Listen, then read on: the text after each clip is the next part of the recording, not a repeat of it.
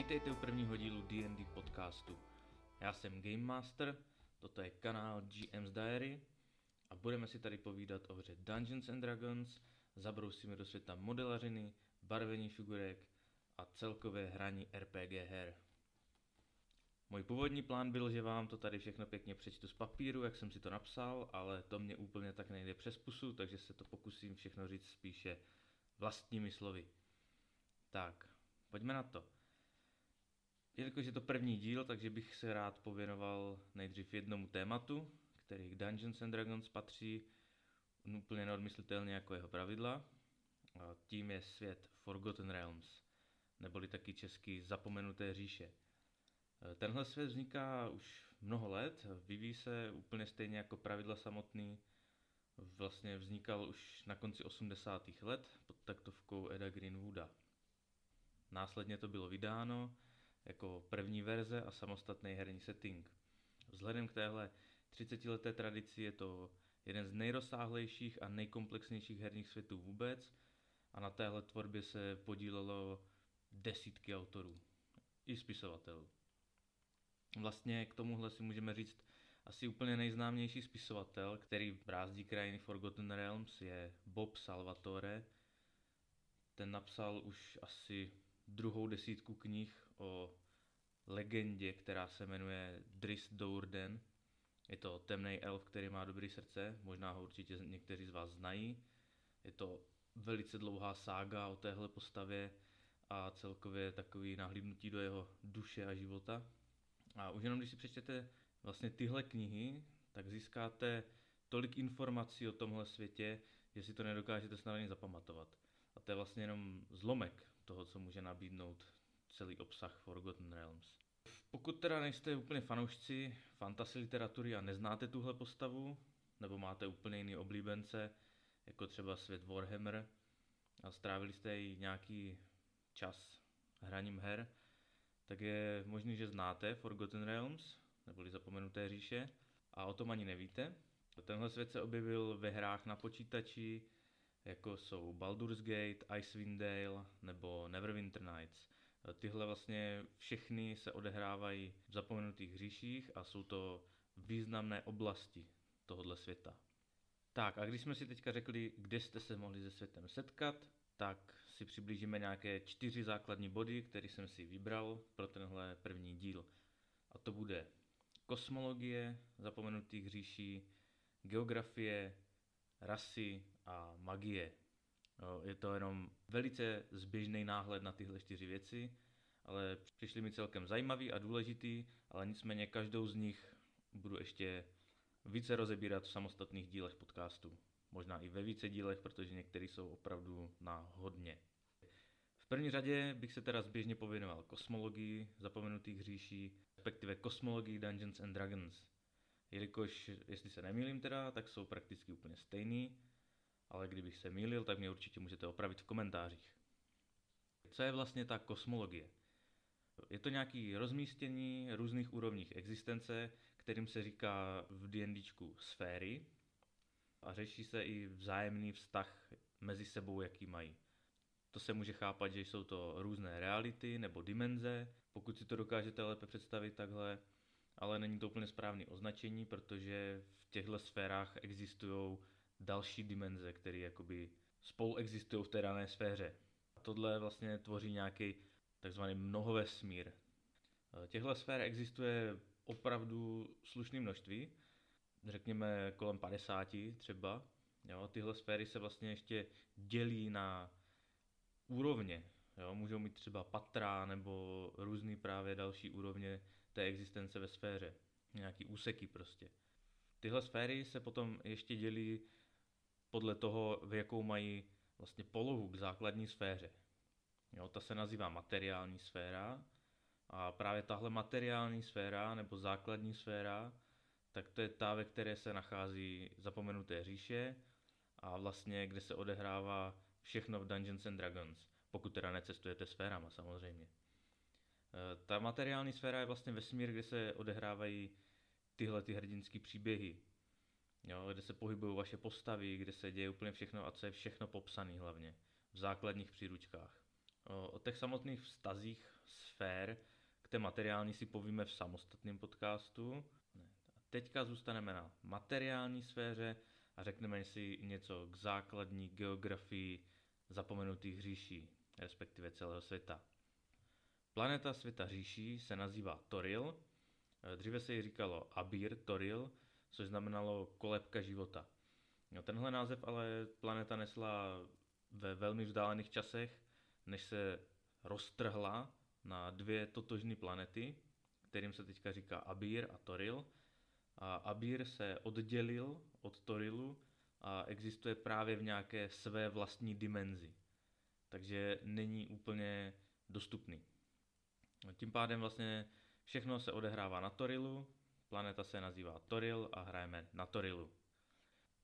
Toril obíhá jeden měsíc, kterému se říká Selune, který právě z hodou okolností nese stejné jméno jako měsíční bohyně Selune. Na Torilu se nachází několik kontinentů.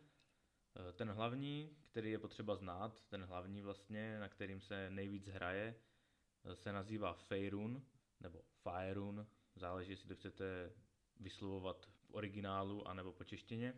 Je to největší a nejpropracovanější kontinent Forgotten Realms.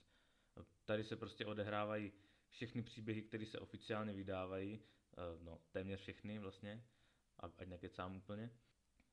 Je to takový to klasický rádoby středověký evropský fantasy prostředí, který většina z nás zná, když hrajeme dračák a proč ho vlastně hrajeme. Na Torilu se nacházejí ještě další kontinenty, které mají naprosto odlišný prostředí tady od tohoto. Jedním z nich je Karatur, což je prakticky synonymum pro středověkou Ázii. Jo, takže ta kultura a vůbec jakoby vzhled okolí a všeho je vlastně jakoby v, v azijském stylu. Další kontinent, který tu je, je Mastika, která nejvíc připomíná Jižní Ameriku a majské národy, takže tam budete mít prostě pyramidy, postavený z kvádrů, budete tam mít všechno ze zlata, pralesy, džungle a podobně. Eh, dalším takovým kontinentem je Zakara, která právě zase spodobně arabské země, takže tady ta kultura bude taky úplně jiná, i ten vzhled toho okolí bude úplně jiný a celkově to prostředí bude jiný. Takže pokud budete chtít hrát něco jiného, než je jenom typický evropský fantasy, takže máte určitě po čím sáhnout. No a mimo to se ještě najde určitě pár kontinentů, které jsou neobjevený a dokonce jsem si všiml nedávno na mapách, že i už se tam pojmenovali některé další kontinenty, takže možná ještě tu mám nějaký mezery a určitě je doplním v samostatném díle podcastu, který budeme věnovat jenom geografii a potom taky budeme rozebírat určité kontinenty a prostředí samostatně. Takže se určitě na to těšte a vrátíme se k tomu někdy v budoucnu. Tak mimo tohleto tady existuje ještě jeden rádoby kontinent a říkám rádoby úplně schválně, protože to vlastně není kontinent. Je to obrovská podzemní říše, rozprostírající se úplně pod vlastně celým světem a téhle té říši se říká Underdark, neboli český podtemno. E, tady v tomhle světě že různý většinou temný a zlý rasy, i když výjimky potvrzují pravidlo. A taky jsou tam různý nepříjemné bestie. E, teď jsme si teda řekli krátký úvod do geografie a můžeme zmínit i další věci, co se týče ras. Stejně jako téměř v každém dobrým fantasy světě tady žijí lidé, elfové a trpaslíci. A jak je už u Dungeons and Dragons prostě zvykem, jsou tady další rasy, prostě typický přímo pro tohle prostředí, pro tuhle hru. Jako jsou třeba gnomové, hobiti, orkové, skřeti, v neposlední řadě taky jsou tady jejich míšenci, jo, prostě půlorkové, půlelfové. Tohle je asi výlučně jenom D&D záležitost a určitě se tady taky najdou další míšenci. To jsem uvedl jenom základní národy, který v říších lze potkat. A to nemluvím ještě o tom, že vlastně tyhle rasy mají několik poddruhů nebo pod, podras. Podle toho prostředí, ve kterém žijou, ve kterém se pohybují, tak můžou být třeba trpaslíci a můžou být trpaslíci, kteří jsou na horách, takže jsou to horští trpaslíci, potom, kteří žijou v podzemí, tak to můžou být třeba duergaři, kteří žijou právě v tom podtemnu, v Underdarku a takovýchhle prostě poddruhů může mít každá rasa třeba 3 až 6. Vlastně i lidi se dělí na několik poddruhů a je to podle území, na kterým se pohybují, v kterým žijou, jestli žijou v pouštích, v horách, jestli jsou to barbaři, jestli jsou to normální lidi. A prostě každá tahle ta rasa se trošku liší vzhledem, eh, svou mentalitou, hm, prakticky vlastně i kulturou a dokonce i vlastně herními schopnostmi postav, což může být poměrně zajímavý i pro hráče, jelikož to dává trošku větší diverzitu. Eh, mimo tyhle základní rasy eh, se tady dá narazit na Tiflingy, Asimáry, Drakorozené nebo třeba Eladriny, což jsou vlastně všechno už jako takové rasy vyloženě vytvořené pro D&Dčko, snad teda asi kromě Drakorozených, kteří jsou možná trošku skopirovaní od Drakoniánů ze světa Dragonlance, ale jsou trošku jinak pojatí. Eh, hodně jinak pojatí vlastně. Je to vlastně svým způsobem až neuvěřitelný, jakou kreativitu dokázali vyvinout autoři uh, Forgotten Realms, když vymýšleli všechny rasy a bestie pro tenhle svět. Můžete tady vlastně najít úplně obrovské množství druhů démonů, draků, obrů, všech možných nemrtvých, uh, různých zrůd a zvířat. Ať už jsou magický nebo úplně obyčejný, je jich tu prostě obrovská spousta. A kdybych to měl snad všechno vyjmenovat, tak tady můžeme být ještě asi týden u tohohle podcastu. Ale určitě si nějaký rasy, i zvířata, i bestie, všechno si určitě můžeme přiblížit v nějakých dalších dílech, pokud to budete chtít. Eh, co je teda hlavně důležitý, že hodně z těchto ras se dá hrát jako hráčská postava. A právě ta poslední edice Dungeons and Dragons, to je pátá edice, tak tomu má dobře uspůsobené pravidla, ale na můj vkus to trošku ubírá Eh, některým bytostem jako na síle a nebezpečnosti. Ale to asi taky nebudeme teď úplně řešit.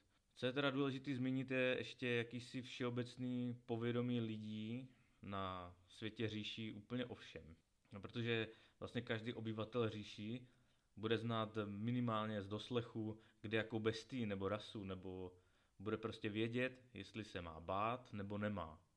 Jsou tady vlastně obecně přijímány veškeré humanoidní rasy, i když nevypadají jako lidi. Což znamená právě třeba drakorození nebo tieflingové. A když si vezmete drakorozené, tak ti vypadají jako humanoidní drak prostě lidské velikosti, což je v zásadě docela šílený, ale je to fantasy, takže je to v pohodě. A s takovým typkem si můžete klidně zajít na pivo, i když teda osobně bych se toho asi trochu bál. Ale proč ne? E, další věc jsou tieflingové.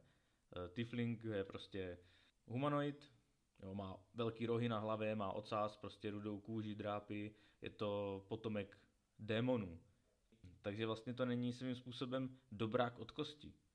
I když taky jako můžou se najít ty flinkové, kteří jsou dobří, stejně jako temní elfové, jako je Dris Doorden, kteří jsou dobrý. Ale prostě určitě tam musí být nějaká podezřívavost a něco kolem toho. A teďka si představte, že byste s takovýmhle tieflingem měli uzavírat nějaký obchod já osobně bych se bál. A to třeba to, že mi po mně bude chtít podepsat nějakou smlouvu a já mu upíšu svou duši nějakému démonu. Hm? To prostě jako úplně nechcete.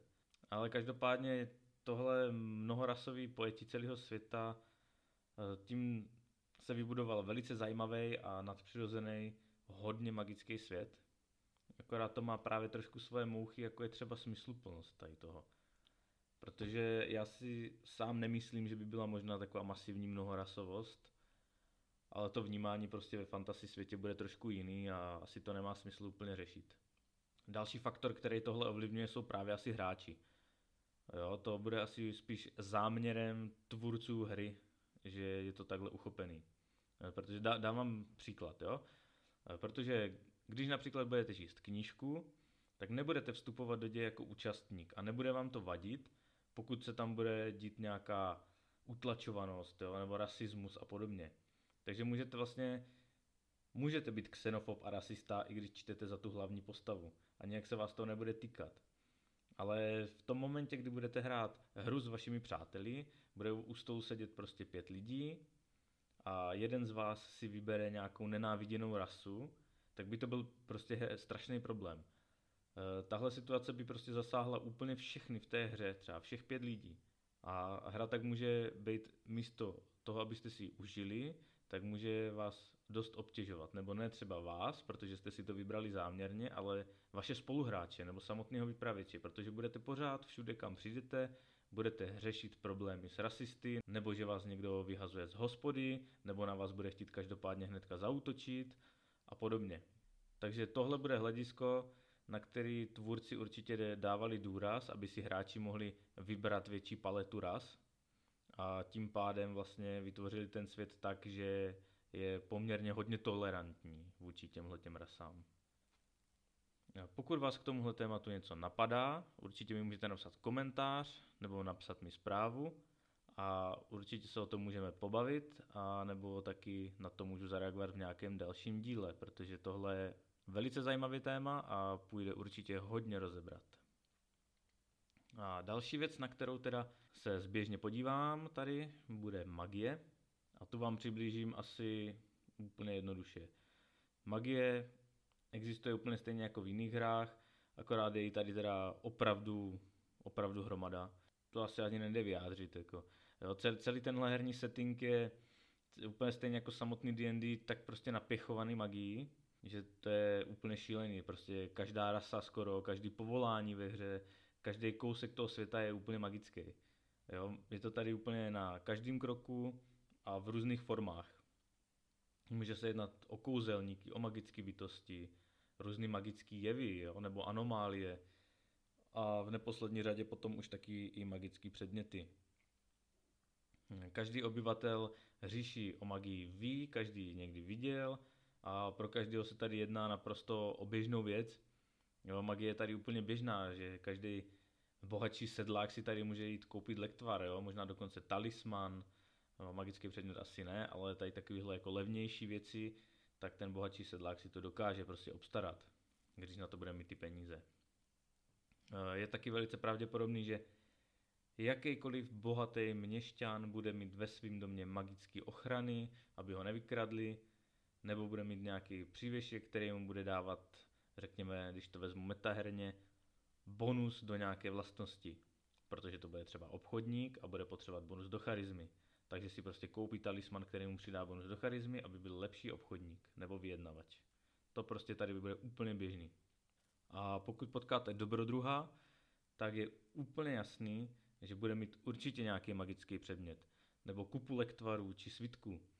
Jo, to prostě, to tak prostě je. Takhle to tady na tomhle světě chodí kolikrát si až říkám, jestli náhodou jako na Torilu nejsou přímo továrny na magické předměty, protože s tím množstvím, kolik toho je, to je úplně neuvěřitelný. A nicméně na mě je tohle trochu až moc magie naraz. Já nemám úplně rád takovýhle pojetí, radši hraju světy, které jsou trošku méně magický, prostě, kdy mají postavy těžkou dostupnost těchto magických předmětů a celkově potom jakoby to má úplně jiný feeling, ale to je úplně subjektivní a hlavně to není tématem tohohle dílu. Takže úplně jednoduše, když vám to zhrnu, je to hodně magický svět, je plný magie, plný kouzelníků, draků a mytických tvorů a hrdinů. Je to svět plný pohádkových bytostí nebo temných démonů a je to svět, kde se vaše postavy můžou stát hrdiny a bojovat za slávu a za druhé a nebo to taky můžou být pouze hrabiví rabiáti, co touží po zlatě. A nebo taky vyslanci démonů, hledající duše pro své pány. Můžete být cokoliv chcete. Tak, a tohle bude pro tenhle díl všechno. Já budu rád, když mi necháte komentář, zprávu, like nebo můžete odebírat můj kanál. Můžete mě taky sledovat na Facebooku nebo Instagramu pod názvem GM's Diary já vám děkuji za pozornost a ahoj u další epizody.